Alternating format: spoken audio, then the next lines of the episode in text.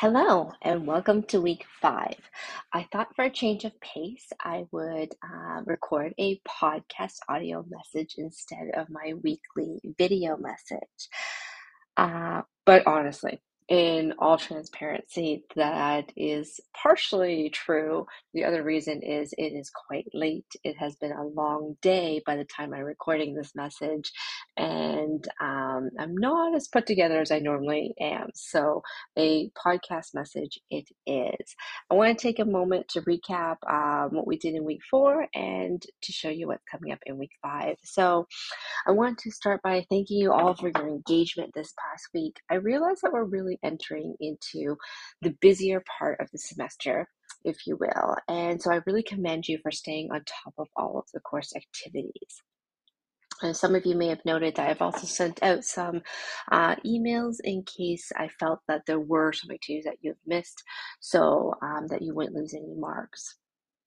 But please note, if you're not staying on top of um, the content or the activities the way you had hoped, you're not alone. Uh, please reach out if you feel that you can benefit from a little bit of additional help from me or a little bit of additional support. Um, otherwise, keep trucking along and know that I am definitely here in the background supporting and cheering you on and available anytime that you need me. I want to acknowledge all of your efforts as you navigated, experimented with the Flip app. My sincerest apologies. It was a long week. Um, as you would have seen in my email, Flip has this wonderful way of uh, updating itself every semester or so. And so we were navigating some um, technical challenges together and uh, adapting to a new learning curve together this week.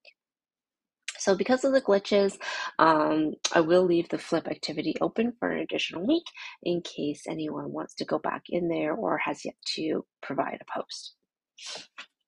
I did love seeing all your faces though, hearing your voices, um, really added to the experience of the flip and hearing um, your voices, your expressions as you recounted what school like was like for you. So we really appreciate and thank you for sharing so openly and honestly about those educational experiences. Your passion for teaching and learning were really evident in your responses.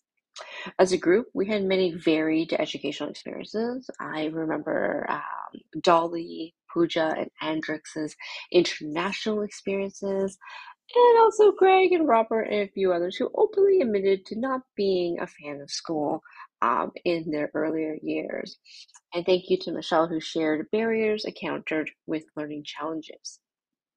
Overall, I think that we can agree that learning is a process. It's lifelong and is absolutely relational.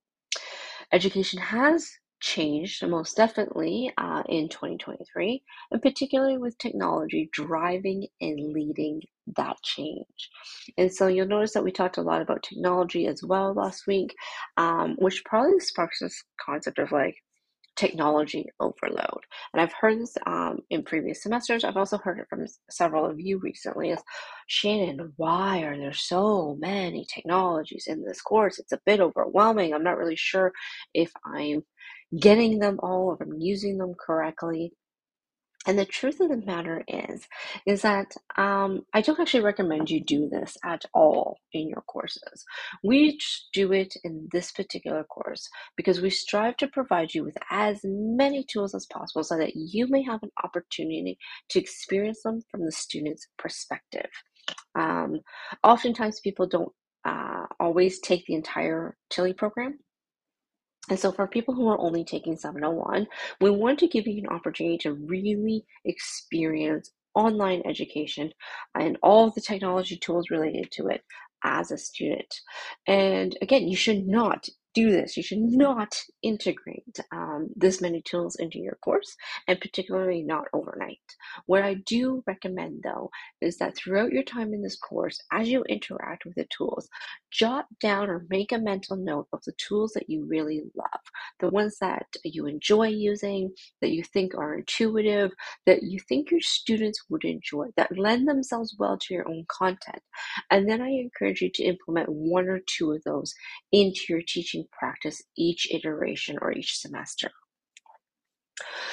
Um, overall, I looked at your uh, Mentimeter responses uh, in terms of what skills you thought our students need to strive and thrive in the 21st century.